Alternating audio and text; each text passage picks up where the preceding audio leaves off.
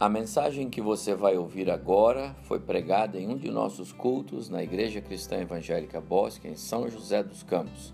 Ouça atentamente e coloque em prática os ensinos bíblicos nela contidos.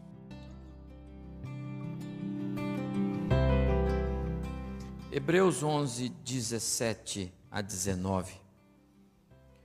Pela fé, Abraão, quando posto à prova, ofereceu Isaque estava mesmo para sacrificar o seu unigênito, aquele que acolheu alegremente as promessas, a quem se havia dito em Isaque será chamada a tua descendência, porque considerou que Deus, ele obedeceu porque considerou que Deus era poderoso até para ressuscitá-lo dentre os mortos, de onde também figuradamente o recobrou. Por isso, meus amados irmãos, eu quero pensar na, na obediência como uma identidade cristã à luz desse texto de Hebreus 11, na experiência de Abraão, lá de Gênesis capítulo 22, para os irmãos que conhecem bem essa narrativa preciosíssima nas primeiras páginas da Bíblia. Obediência incondicional. Incondicional. Obedecer sem colocar condições. Obedecer sem dizer para Deus: ó, aqui dá para obedecer, ali não dá. Obedecer sem dizer para Deus: ó, aqui não vai dar. Incondicional. Isto é, ainda que nos pareça descabida a ordem ainda que nos pareça significar perdas, ainda que pareça humilhante para nós. A isso que o pastor disse que, eu, que o Senhor está pedindo para eu fazer, eu não vou me humilhar a isto, pois eu estou dizendo obediência incondicional, ainda que nos pareça humilhante, ainda que tenhamos argumentos para apresentar ao Senhor, ainda que nos pareça inoportuno, ainda que nos pareça indevido, importa obedecer. Importa obedecer. Samuel, certa vez, disse isso para o rei Saul, quando ele atropelou as coisas por causa de uma guerra, ficou assustado, preocupado, não esperou o profeta e o Samuel chegou depois, deu uma bronca nele e disse para ele: Você acha que Deus está preocupado com os sacrifícios e ofertas que você ia fazer para ver se ganhava a guerra? Escute aqui, rei Saul, Deus está mais preocupado com o seu coração. Você precisa aprender a obedecer. Importa obedecer e não sacrificar. Eu gosto de uma tradução que diz assim: Obedecer ao Senhor é melhor do que oferecer-lhe o melhor dos nossos bens. Às vezes nós achamos que oferecendo coisas ao Senhor, a gente resolve o problema da desobediência. Não, né? Todo mundo concorda comigo, não concorda? Mas quantos de nós, muitas vezes, quer compensar, né? Pois eu quero dizer para você que Deus não está muito preocupado com as coisas que nós lhe damos. Deus está muito preocupado com as coisas que nós não lhe damos. Essa semana eu li um livro numa sentada, porque eu queria dar de presente para alguém, aí eu falei para minha esposa, você lê? Ela falou, não, não posso. Então daqui, eu li o livro. E depois fomos fazer uma visita e levamos o livro. Chama assim, De Todo o Meu Coração editora Betânia, autor George alguma coisa, não sei o nome dele. Mas que livrinho amado, amável. E entre outras coisas, o autor do livro diz assim: Deus está mais interessado naquelas coisas que na oração que você faz a Ele, você não apresenta. Não que as suas orações não sejam agradáveis ao Senhor, elas são. Mas Deus está mais interessado naquela parte que está lá no seu coração que você não fala com Ele. Tem muita coisa que você não discute com Deus, no sentido de dialogar com Ele. Isso já é tácito no seu coração, você já é assim. Isso aqui eu não vou falar com Deus, eu não tenho o que falar com Deus nesse assunto. Esse assunto o Senhor sabe, Senhor, eu não tenho nem como falar. Fica comigo aqui, pois Deus está dizendo: eu quero ouvir isso, eu quero conversar isso. É essa área da sua vida que eu quero trabalhar. É nesse sentido que uh, a palavra do profeta Samuel se encaixa ao rei Saul. Na versão que eu li, obedecer ao Senhor é melhor do que oferecer-lhe o melhor dos nossos bens. O Senhor fala, isso aí eu não preciso, pai. Imagina, você vai, vai oferecer uma lembrancinha para aquele que é o, é o dono de todas as coisas.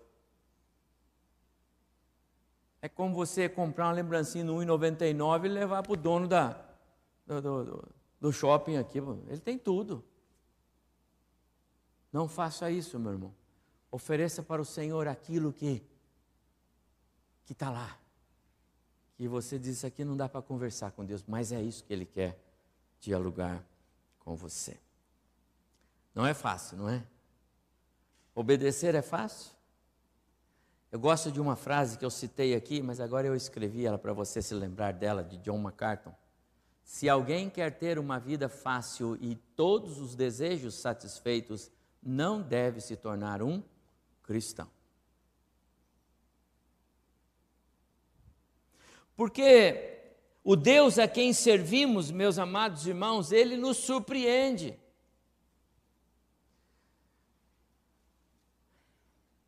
Algumas vezes nós olhamos para a Escritura e encontramos ah, Pedro dizendo: Deus é longânimo. Longanimidade tem a ver com paciência. E como Deus é longânimo, e que bom que Deus é longânimo. Eu amo essa página da Bíblia que diz que Deus é longânimo, que Deus é bondoso, que Deus é misericordioso. Misericórdia é Ele não me dar o que eu mereço. Isso é misericórdia. Eu mereço, mas Ele não dá.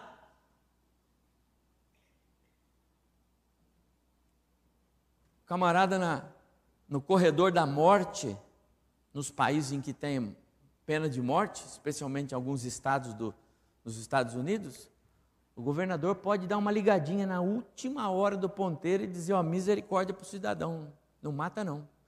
É, um, é uma faculdade da legislação daquele país, daqueles estados. Misericórdia é não dar o que ele merece, ele merece a morte porque ele é assassino, ele já foi julgado, então agora cumpra-se a sentença. Mas há um ato de misericórdia naquela última hora e ele pode receber, e Deus é misericordioso. Senão nós nem estaríamos aqui. O profeta escreveu: as misericórdias do Senhor são a causa de não sermos consumidos, e ainda bem que elas se renovam a cada manhã, senão você não acorda. Deus é bondoso, misericordioso, Ele é fiel, apesar da nossa infidelidade. Ele é um Deus de graça, porque nos dá o que nós não merecemos. Ele não só não deixa acontecer o que merecemos, que é a morte, como dá a vida, e a gente não merece, isso é graça. E Ele é um Deus de amor, e o amor de Deus é imensurável, não tem como medir. Ele transcende a nossa razão, é fantástico. Quem de vocês não gosta desta página da Bíblia? Levanta a mão. Quem não gosta das páginas da Bíblia que fala que Deus é longânimo, bondoso? Quem não gosta? Todos gostamos dessas páginas da Bíblia. Então é fácil seguir esse Deus, mas esse Deus também é um Deus que ordena andar a segunda milha. O teu inimigo te obrigou a andar uma milha com ele? Vai duas. Ele pediu a tua capa, dá a túnica é, ele te bateu na face esquerda, pois ofereça a direita. Ele é, é, é, é um Deus que pede fidelidade absoluta, quer dizer, não vá querer pular para a cerca e, e comer nas pastagens do diabo, porque ele não quer você lá nas pastagens do diabo. Ele não quer você no terreno do inimigo, ele exige fidelidade absoluta.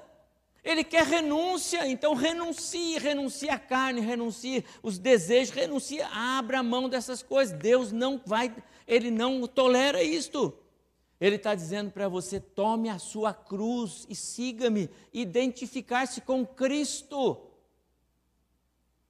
E essas páginas da Bíblia, e agora? Quantos gostam dessa página da Bíblia? Quantos seguem essas páginas da Bíblia? Está vendo? Não é fácil, é desafiadora, a vida cristã é desafiadora. Nesse sentido, amados irmãos, é que eu quero dizer para os irmãos que nós não temos alternativa. A obediência é o caminho, porque Deus não vai mudar. Nós vamos mudando de acordo com o tempo, nós vamos nos acomodando com as circunstâncias. Deus não, Ele não vai mudar. O céu não está sendo adaptado para nos receber. Quando Jesus diz que é, eu vou preparar-vos lugar, o lugar já está preparado. Ele fez isso na cruz. O céu é o céu desde a, desde a eternidade, está preparado para nós. Jesus já o fez. Está pronto. Nós é que estamos sendo preparados para o céu, porque precisamos ser parecidos com Cristo. E nesse sentido, é o que Ele está fazendo conosco, é o que nós fazemos aqui a cada domingo compartilhando as verdades bíblicas para que para que nós nos adaptemos com o céu. Mas não para por aí. O Deus que nos surpreende, porque é amoroso, bondoso, longânimo, que também exige fidelidade e que nos obriga a fazer coisas que a gente não gosta muito. Esse Deus também, ele é, nos dá provas duríssimas. Hebreus capítulo 11 é um retrato de Gênesis capítulo 22. O texto que eu li de Hebreus 11 está lá em Gênesis capítulo 22, quando o Senhor é, é, é, é, chamou Abraão para algo inusitado. Abraão era um, um crente novo, ele conhecia o Senhor há pouco tempo.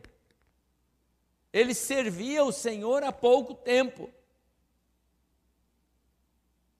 Ele não tinha uma vida como teve Daniel, que nasceu num, num, num berço onde é, é, a palavra de Deus lhe foi anunciada no coração, e vemos Daniel lá na cova dos leões com 82 anos, firme no Senhor. Não, Abraão não era assim.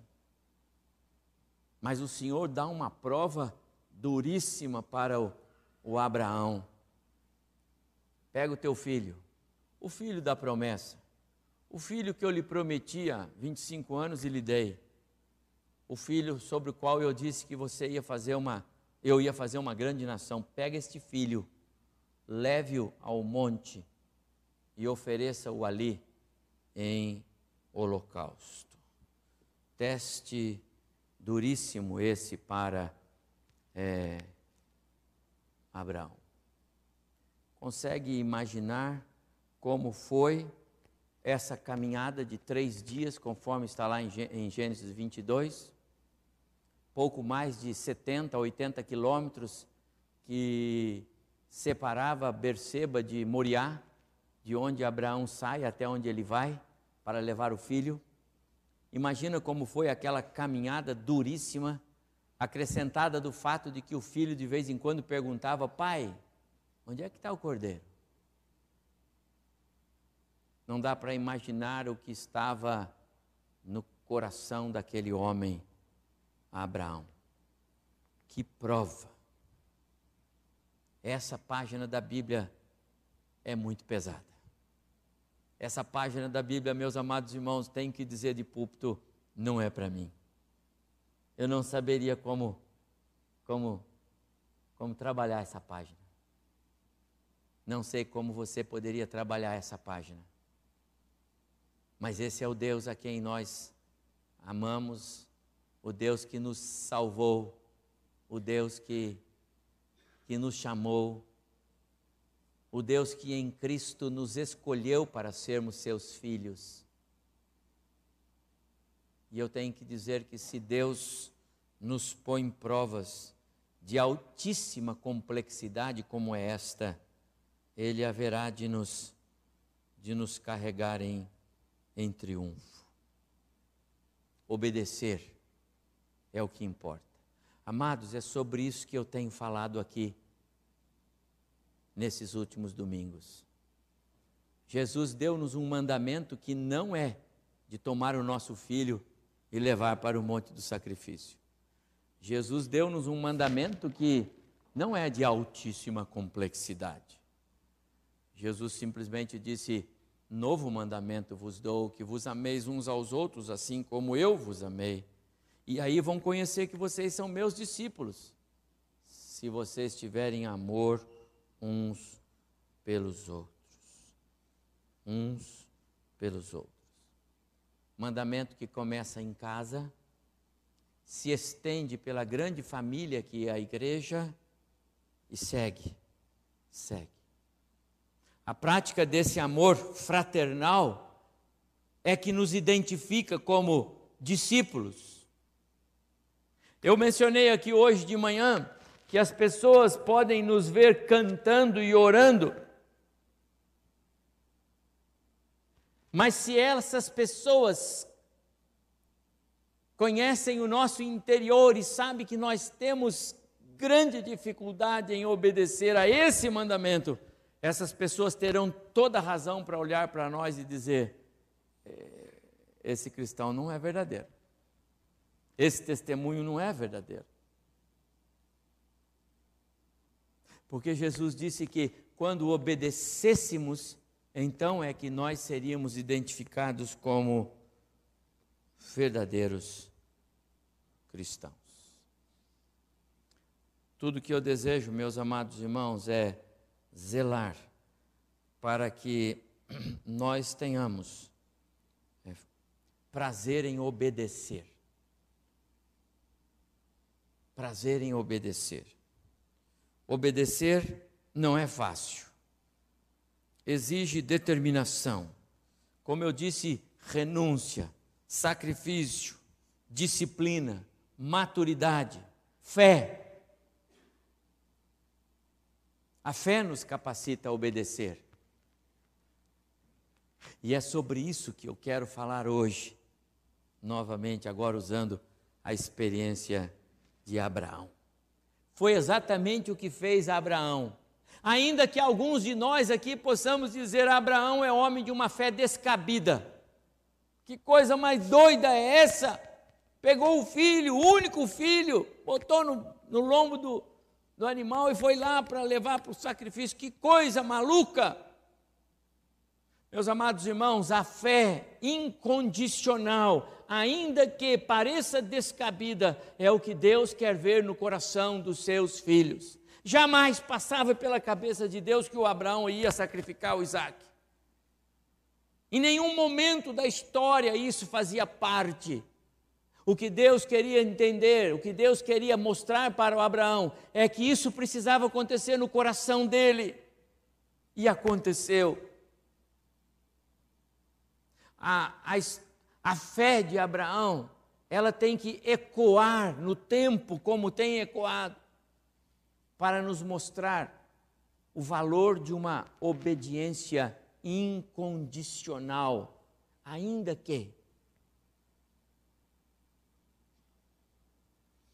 caminhar com Abraão nesta jornada, convenhamos, amados irmãos, não é nada fácil impossível imaginarmos, como eu já disse aqui, o que se passou na mente, no coração do Abraão. Mas o extraordinário é que ele não retrocedeu. O extraordinário é que ele não vacilou, simplesmente obedeceu. Eu, enquanto meditava esse texto, eu pensava eu me transferir lá para o Abraão. Não sei se eu estava sentado há algum tempo na cadeira e eu falei, puxa vida, dói um pouco o corpo. Eu falei, acho que o Abraão, a dor passava para os músculos dele, mas não da caminhada. Ele era homem acostumado a caminhadas, mas não era, cami não era, o, não era a dor muscular da caminhada, era a dor muscular da, da, das suas emoções, da sua alma. A dor nos ossos era a dor da alma. Abraão viveu um pouco daquilo que o próprio Cristo viveu lá no Getsemane. Aquela dor diante da prova. Mas o extraordinário, eu disse aqui nesta última frase, o extraordinário é que ele obedeceu. O extraordinário é que ele obedeceu.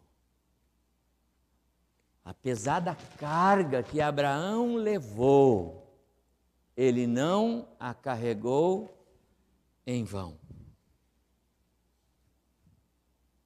Não é? Você já pode imaginar, fim do terceiro dia, Abraão vai ao, ao monte que ele avistou, é aquele que o Senhor me falou. Vai ao monte, chega lá com o filho, tudo preparado, e o Senhor mostra o cordeiro, que ele perguntava, o filho perguntava, pai, cadê o cordeiro? O Senhor vai prover. Na hora H, o Senhor me dá o cordeiro, ele põe o cordeiro, abraça o filho, levanta os olhos aos céus e diz: Filho, esse Deus que nós temos é demais. Que troféu. Irmãos, às vezes vale a pena uma caminhada difícil. Hoje, terminou a nossa aula lá, uma irmã querida falou: Pastor, eu preciso conversar um pouquinho. Eu estou carregando uma carga muito pesada. Muito pesada. E quando ela terminou de contar, eu disse: Irmã, ontem à tarde eu, visitando uma irmã querida aqui da igreja com minha esposa, ela contou caso igual. Vocês duas estão juntas, carga igual. Vocês têm uma igreja em casa, carga pesada. Eu disse, mas todas as coisas cooperam para o bem daqueles que amam o Senhor, então vai firme porque é, essa carga ainda vai ser o seu troféu.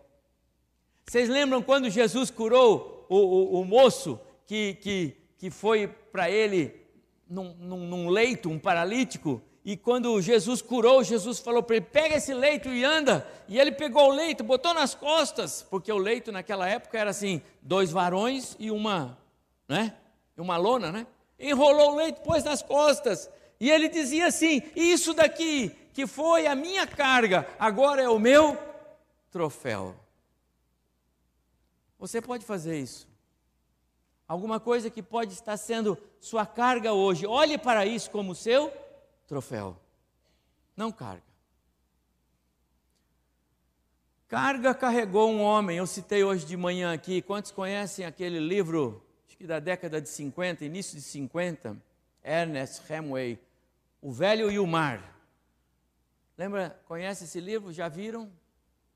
1952, este autor escreveu esse livro é, é, é, contando a síntese, é uma história de um, de um velho pescador que já tinha abandonado é, essa prática. Mas depois ele foi desafiado a uma grande pesca e ele foi para o mar.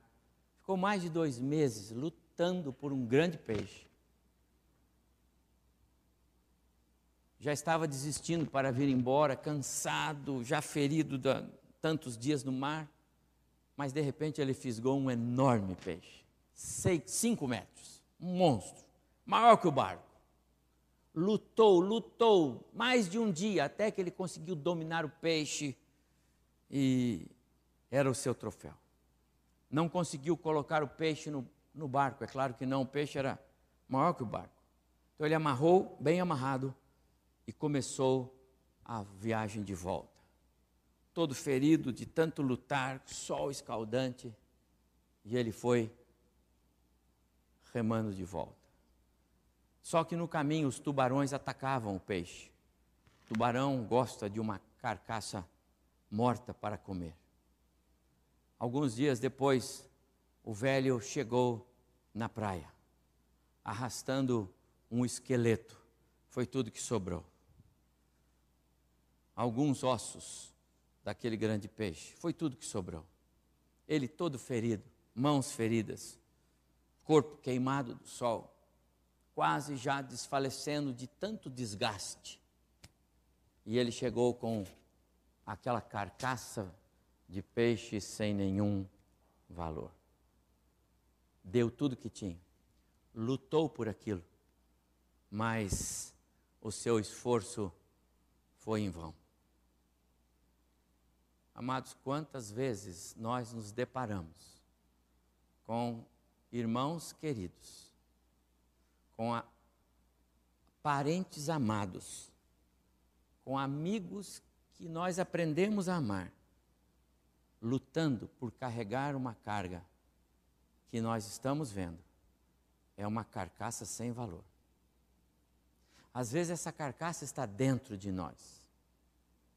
Muitas vezes essa carcaça não é algo que nós carregamos de fora, é o que carregamos dentro e que vai nos destruindo e que vai tirando pedaços, vai é, é, é, nos corroendo, vai nos deixando insensíveis, vai endurecendo o nosso coração. Mas nós carregamos isso, porque isso é importante para nós. Quantos crentes estão puxando coisas velhas que o mundo está devorando, devorando, devorando? Eu oro ao Senhor para que esses queridos larguem essas coisas pelo meio do caminho, para chegarem inteiros e não destruídos ao final de suas carreiras.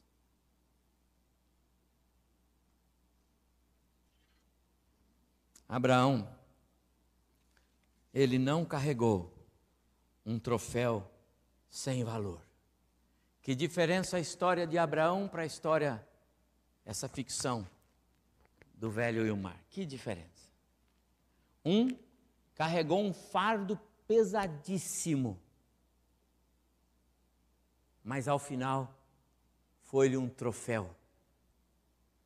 O outro, um fardo pesado, que ao final era uma carcaça de peixe sem nenhum valor.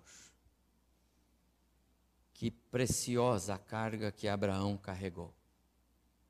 Porque na verdade ela lhe foi posta por Deus. Não foi o mundo que pôs a carga em Abraão não foi o próprio Abraão que foi atrás dessa carga sem valor que muitas vezes nós vamos. Essa carga não pertencia a Abraão, ela era do Senhor. Era a prova da fé. Era o Senhor que estava por trás disto. E Abraão não estava simplesmente carregando uma carga sem valor, ele estava a serviço do seu Deus ele compreendeu que a parte que lhe cabia naquele negócio era obedecer.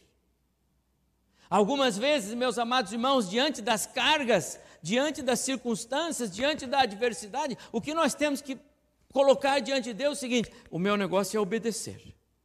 Foi o que eu disse hoje em conversa com uma irmã querida. Eu disse, irmã, ah, você simplesmente obedeça ao Senhor.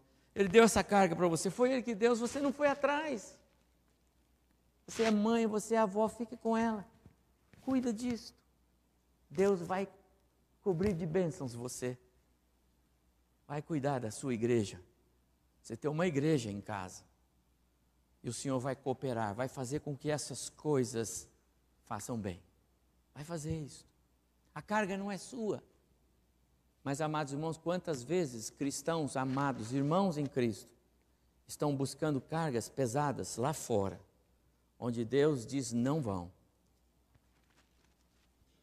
Olha a história do velho pescador. Muito bem, a pergunta que eu tenho que me fazer e compartilhar com os irmãos sobre isso tudo é: por que Abraão teve facilidade nesta obediência? Porque foi fácil. Vai ler Gênesis capítulo 22, verso 1. Chamou o Senhor Abraão e disse-lhe: Toma o teu filho, teu filho único, O Senhor ainda foi claro: teu filho único, ele nem considerou Isaac, o Isaac já tinha saído, ele nem considerou, é Abraão, é o Isaac, teu filho único. O Senhor já deu uma fisgada nele, para ele entender: é o filho único. Toma o teu filho, teu filho único, a quem amas, vai ao monte que eu vou te mostrar e oferece-o ali em sacrifício. Verso 2: Abraão levantou de madrugada, tomou o jumento, tomou o animal, blá, blá, blá, e foi. Pronto. Verso 1, 2, 3 de Gênesis capítulo 22, está posta a maior prova, está posta a maior obediência. Que facilidade! A pergunta é: por que Abraão não teve dificuldades em obedecer, quando para muitos de nós isto é muito difícil? Porque Abraão não teve dificuldade em obedecer uma voz de Deus, quando para muitos crentes hoje isso é quase impossível. Tem crente que não quer nem ouvir mais o pastor pregar nesse assunto, porque ele não aguenta mais. Não aguenta ouvir o pastor falar em ter que obedecer. Não é o seu caso, né, Edu? Não. Você está entendendo? Abraão não teve dificuldades. Obedecer ao Senhor é privilégio. Quais condições são favoráveis à obediência? O que devemos fazer para também obedecer? Quando é possível obedecer?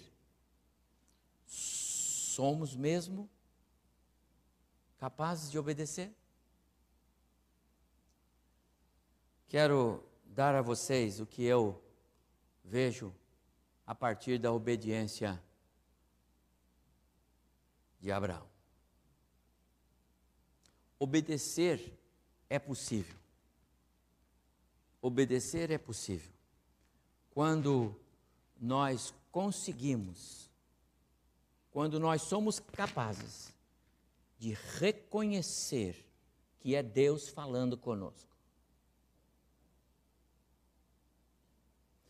Quando eu olho lá para o texto de Gênesis capítulo 22, eu vejo um homem conversando com Deus e um Deus conversando com o um homem é, de uma maneira tão íntima que não há dúvida que Abraão conhecia o timbre de voz, a, a tonalidade da voz. Abraão sabia identificar exatamente essa voz é de Deus e Deus não está sugerindo, ele está ordenando. E essa ordem não é uma ordem qualquer, é uma ordem que eu tenho o dever de obedecer. Porque os irmãos entendem comigo que não é simples a ordem que Abraão recebeu. Espera, o filho da promessa levar para o monte? Que história é essa? Mas não houve contestação, porque ele reconheceu que Deus estava falando.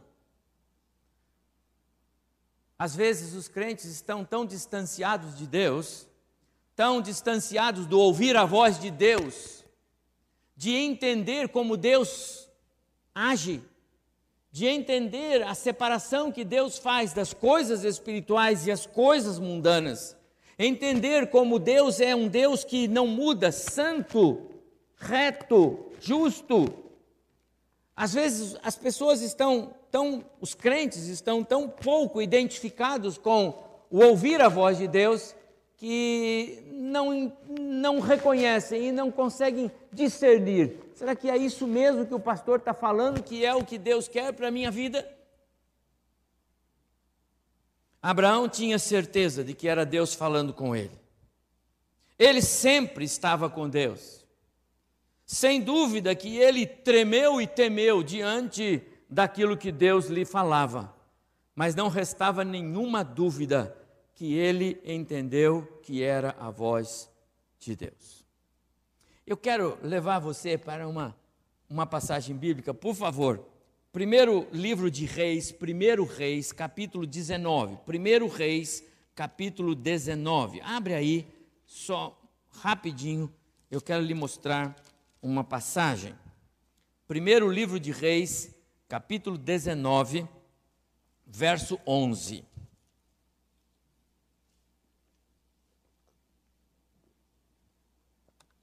O que temos aqui, todos nós conhecemos, a história de Elias, o profeta, o profeta valente que derrotou os 450 profetas de Baal naquele, naquele histórico momento no monte, quando ele orou ao Senhor e Deus mandou fogo e queimou todos aqueles altares e destruiu todos aqueles profetas.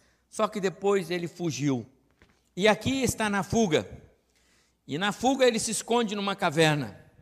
E no verso 11, no verso 11, disse o Senhor a Elias: Sai e põe-te neste monte perante o Senhor.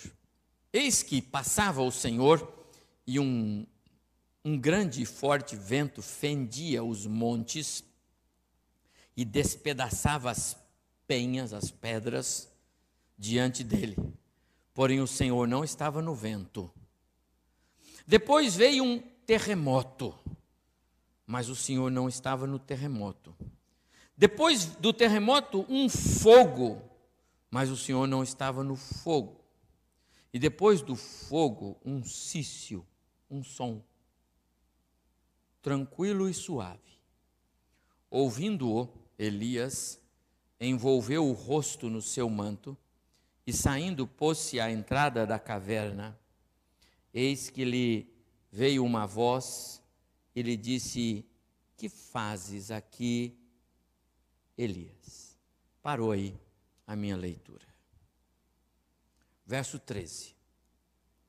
Ouvindo o cício, o cício é um som suave. Irmãos, seria natural que o Elias identificasse o Senhor Todo-Poderoso no vento forte ou no terremoto que despe despedaçava as pedras, ou no fogo que é sinal de poder. Mas Elias era um profeta que amava o Senhor, era um profeta que se identificava com o Senhor. E o Elias percebeu que o Senhor não estava em nenhuma daquelas ah, ah, sobrenaturais manifestações o Senhor estava no, no vento suave. Amados irmãos, reconhecer a voz de Deus no meio das nossas tempestades, muitas vezes, é fundamental para nos dar vitórias. Reconhecer a voz de Deus, saber identificar, como eu disse para a irmã, falei, irmã, todas as coisas cooperam para o bem daqueles que amam o Senhor. Então, se isso é algo que você entende claramente que veio para você e é de Deus, você não, você não, não fez nada por isso, mas isso chegou. E é sua família, então agora você vai amar essa família, você vai cuidar desse contexto. E Deus vai abençoar você. Uma carga um peso, mas Deus vai fazer isso para você. Entender que é Deus nesse contexto, no meio do, da balbúrdia, do, do frenesi do momento, faz toda a diferença. Amados irmãos, que experiência terrível quando Abraão escutou o Senhor falar. Abraão, ele disse: Ô oh, Senhor, estou aqui. Toma o teu filho, teu único filho, vai ao monte e oferece, meu Senhor. Quando os nossos filhos têm febre e nós não sabemos o que é a febre, nós já nos arrepiamos. Quando os netos começam, nós já nos arrepiamos. Imagina o pedido que o Senhor fez para ele amados irmãos, entender que, é, que a voz é de Deus e entender a voz de Deus no meio do tumulto. O segredo é intimidade com Deus. A palavra nos dá intimidade, o orar nos dá intimidade, congregar nos dá intimidade, a comunhão nos dá intimidade, o amor é, é, fraternal nos dá intimidade. O testemunho cristão nos dá intimidade. Todas as coisas que nos fazem parecer com Cristo nos dão intimidade com o nosso Pai celestial. E aí, nós vamos reconhecer quando Ele fala e não teremos dificuldades para obedecer. Somos capazes de obedecer quando reconhecemos que é Deus falando. Somos capazes de reconhecer, de obedecer quando compreendemos a presença dele conosco. De novo, se nós olharmos lá para Gênesis capítulo 22, nós vamos perceber que durante a caminhada, o Abraão indo com os filhos, com o filho e os servos, e o filho falava: "Pai, e o cordeiro?" E ele disse: "Filho, ah, o Senhor vai, o Senhor vai nos, nos, nos prover." E eu creio que o Abraão, quando falava isso, ele dava uma olhadinha de lado para ver se o Senhor já estava se manifestando ali. A cada vez que o filho falava, eu imagino que o Abraão dava uma olhada assim, porque ele sentia a presença de Deus. Ele sentia que Deus estava perto. E por isso ele não tinha dúvida de que o Senhor ia ia prover, ia prover. Amados, sentir a presença de Deus faz toda a diferença. Vamos de novo para um livro do Antigo Testamento? Segundo livro de Reis agora, vai lá. Segundo livro de Reis. Segundo livro de Reis, capítulo 6. O profeta agora é Eliseu, que ficou no lugar do Elias, certo? Segundo livro de Reis, capítulo 6, verso 14. Eliseu, ele era é, odiado pelos inimigos de Israel, porque ele dava instruções para os, os reis de Israel sobre quais eram os planos dos reis inimigos. Porque o Senhor revelava para Eliseu quais eram os passos que os inimigos iam dar. E certa vez o rei da Síria ficou furioso, porque todos os planos dele eram frustrados, porque o Eliseu é, informava os reis de Israel sobre os planos dos reis do rei da Síria. No capítulo 6 de 2 Reis, capítulo, capítulo 6, verso 14, então o rei da Síria enviou para lá onde estava o Eliseu e o seu servo carros e fortes tropas chegaram de noite e cercaram a cidade onde estava o Eliseu e o servo dele. Tendo se levantado muito cedo, bem de madrugadinha, o moço de Eliseu, e saído para fora da tenda, ele viu que tropas, cavalos e carros tinham cercado a cidade. Então o moço ficou apavorado, voltou correndo, acordou o Eliseu e disse: Sem meu senhor, que faremos? Assim, estão cercados. Verso 16: O Eliseu respondeu para ele: Não temas, meu filho, não temas, porque os que estão conosco são mais do que os que estão com eles. O moço falou: Mas não é possível, Roma está cercada de soldados e cavalos e tem só nós dois nessa tenda. Orou Eliseu ao Senhor e disse: Senhor, peço-te que abra os olhos do moço. O moço não estava vendo, o moço não estava percebendo que Deus estava ali já naquele lugar.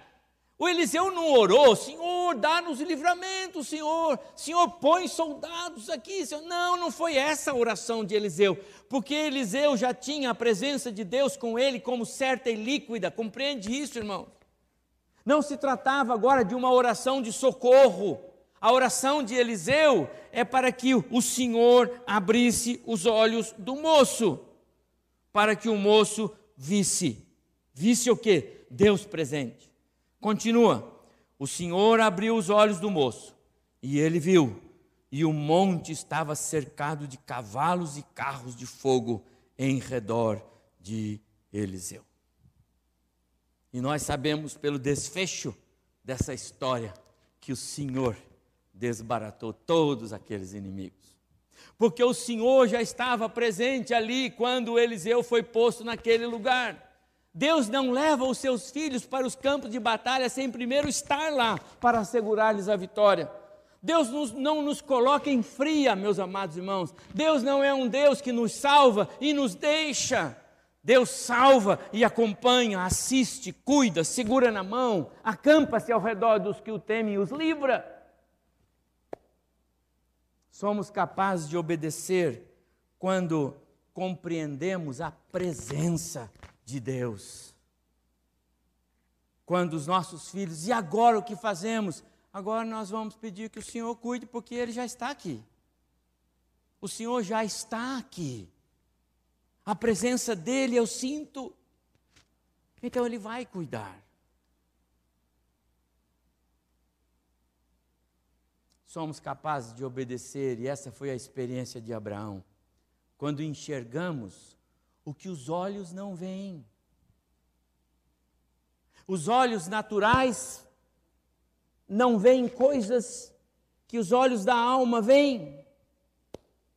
E esta foi a experiência de Abraão, e eu não tenho dúvidas sobre isso.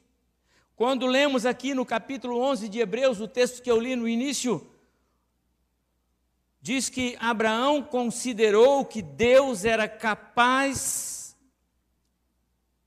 perdão, é, que Deus era capaz de trazer o filho. Abraão viu o filho ressurreto, se o Senhor permitisse chegar ao extremo. E ele estava pronto para isso. Porque ele viu o que os olhos naturais não conseguiam sequer pensar em querer ver. Nós somos capazes de obedecer. No terceiro dia, Abraão disse aos empregados: Isso é muito importante. Capítulo 22, verso 5 de Gênesis. Todos vocês conhecem este verso e devem tê-lo como um verso muito especial na sua vida. Capítulo 22, verso 5 de Gênesis. Abraão disse aos seus servos: Esperem aqui. Já foram três dias de caminhada e eu já vejo o monte do qual o Senhor falou. Vocês fiquem aqui Tomem conta aqui do jumento, das coisas. Eu e o rapaz, o meu filho, vamos lá para adorar. E havendo adorado, voltaremos para vocês. Que coisa fantástica, não é? De que é que o Senhor falava? Vai ao monte e oferece o, meu filho, o seu filho lá. Não foi isso? Como é que ele disse para os empregados: Você espere aqui que eu vou com ele, eu volto com ele. Volto com ele, voltaremos. Amados, ele viu o que os olhos naturais não podiam ver. Mas ele viu. Ele se viu voltando com o rapaz. Ele não sabia como. Ele não sabia como é que isso ia acontecer. Humanamente falando, estava difícil e longe da capacidade dele de ver. Mas ele viu se voltando com o filho, encontrando os servos, como de fato aconteceu, e voltaram para sua casa sãos e salvos. somos capazes de obedecer quando os olhos da alma veem o que os olhos naturais não veem. Como cristãos estão parando pelo meio do caminho por falta de fé. Como cristãos estão ficando pelo meio do caminho por falta de perseverança na fé cristã, na carreira cristã. Vocês ouviram falar de uma nadadora é, é, americana chamada Florence, Florence Chadwick, nome dela. É, é, era uma nadadora muito famosa, fez muitas travessias. Uma determinada vez, essa, essa mulher pôs no coração que ela ia a, atravessar de uma determinada ilha até chegar na, na, nos Estados Unidos. E, e, e, e isso exigia é, um percurso muito longe. Seriam é, muitas horas de, de braçada no mar. E o mar era um mar perigoso, com muitos tubarões. Foi feita uma, uma, uma, uma corrente de barcos para protegê-la e ela nadou por horas a fio. Desgastada, cansada, ela foi nadando, nadando e logo uma grande névoa tomou conta e eles já não sabiam direito uh, o rumo que estavam, mas a mãe dela, que era sua treinadora, incentivadora, dizia para ela: vai, filha, vai que você vai conseguir. Ela, mãe, não estou aguentando, mas vai, filha, que você vai conseguir. E ela ia nadando, nadando, mas o nevoeiro já não, já não dava mais sinais de que eles estavam, talvez, na direção certa ou não. Aquele temor todo. E depois de horas, horas, horas, horas a fios, nadando, ela disse: Me tirem do mar, eu não aguento mais. Posta no barco, tudo se acalmou, rapidamente o nevoeiro se dissipou e quando ela levantou os olhos, a praia estava a menos de um quilômetro. E ela disse: Se eu tivesse visto a praia, eu não teria desistido. Amados irmãos, o que eu quero dizer é que muitas vezes nós abandonamos o Senhor que nos faz enxergar pela fé. E nós queremos olhar pela nossa própria vista, queremos olhar pelos nossos próprios olhos, nos desgastamos porque achamos que sabemos o que estamos fazendo. E nós vamos parar, vamos desistir, e muitos estão desistindo. E eu digo aqui: desistindo da vida cristã, desistindo da carreira cristã, desistindo de uma vida séria com Deus,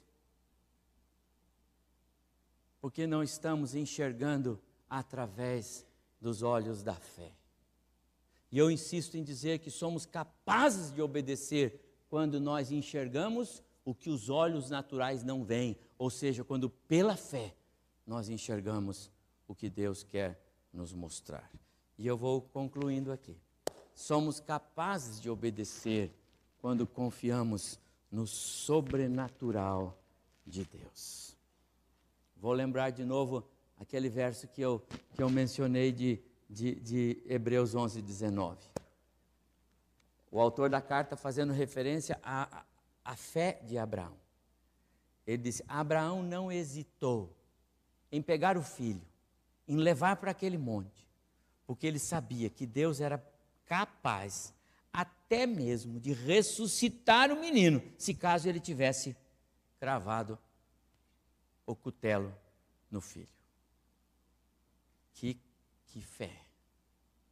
Ele estava disposto, ele ia obedecer incondicionalmente. Ainda que isso parecia loucura, descabida fé é essa? Que pai é esse? Abraão disse: Eu tenho um compromisso com Deus, não com as pessoas. Eu tenho um compromisso com o Senhor, não com a sociedade. Quando nós miramos as pessoas, nós falhamos. Quando nós miramos a sociedade, nós falhamos. Quando nós miramos o nosso cônjuge, nós falhamos. Quando nós miramos os nossos filhos, nós falhamos. Nós só acertamos quando nós miramos o Senhor. Está provado. Deus é Deus dos impossíveis, das coisas maravilhosas demais. Quando as possibilidades humanas de escape se vão, o nosso socorro vem do Senhor. Que salmo maravilhoso é o 121. Gosto demais desse salmo. Esses dias a irmã Malu, viu, pastor Wilma, falou comigo: Oi, pastor, estou no aeroporto. É, lá no. Lá dos árabes, lá, como é que chama aquele? Dubai, estou em Dubai. E agora estou indo para outro lugar. Não me lembro. Ore por mim. E eu disse, então leia o Salmo 121. Pois ela me respondeu, pastor, eu li o Salmo, que gostoso. Eleva os olhos para os montes, de onde me virá o socorro? O meu socorro vem do Senhor que fez o céu e a terra. Ele não permitirá que os teus pés vacilem. O Senhor não cochila, não dorme. O Senhor está com você o tempo todo. O Senhor guarda a sua saída e a sua entrada, desde agora e para sempre.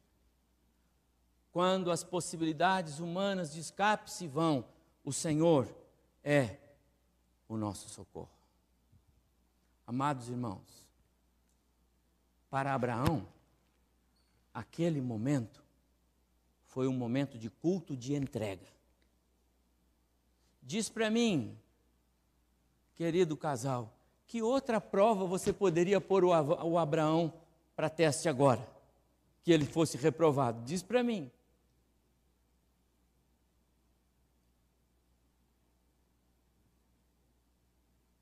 Qual é o nosso culto de entrega ao Senhor? Qual é a nossa dificuldade que nós temos que dizer, Senhor, está aqui, vou deixar no teu altar, porque o Senhor sabe, eu tenho muita dificuldade nessa área. O culto de entrega é um ato de, de fé que Abraão ofereceu ao Senhor e ele o fez em obediência. A obediência de Abraão foi o seu culto. O alvo de Deus foi o sacrifício no coração de Abraão, jamais o sacrifício de Isaac. Quando o cristão não consegue reconhecer a voz de Deus, quando o cristão não consegue sentir a presença de Deus, quando ele não consegue enxergar com os olhos da alma e confiar no todo poder do Senhor, terá grande dificuldade em obedecer. E quando não obedecemos, lá se vai a nossa identidade cristã. Quando não obedecemos, estamos andando na contramão de Deus. Mas eu quero dizer a você que o Jesus a quem servimos, ele se preocupa conosco. Ele veio a este mundo para morrer por nós, para nos dar vida e vida abundante. E esse Jesus está dizendo: Vinde a mim. Isso é entrega. Vinde a mim. Qual é a sua causa? É você? É o seu coração? É a sua dificuldade em obedecer? Qual é a sua causa? É sua família? É seu cônjuge? Qual é a sua causa? Seus filhos? Qual é a sua causa? Qual é a sua causa? O Senhor está dizendo: Vinde a mim, e eu os aliviarei. A promessa é: Eu os aliviarei. Amado irmão, eu desejo tanto que nenhum de nós carregue carcaças velhas sem valor,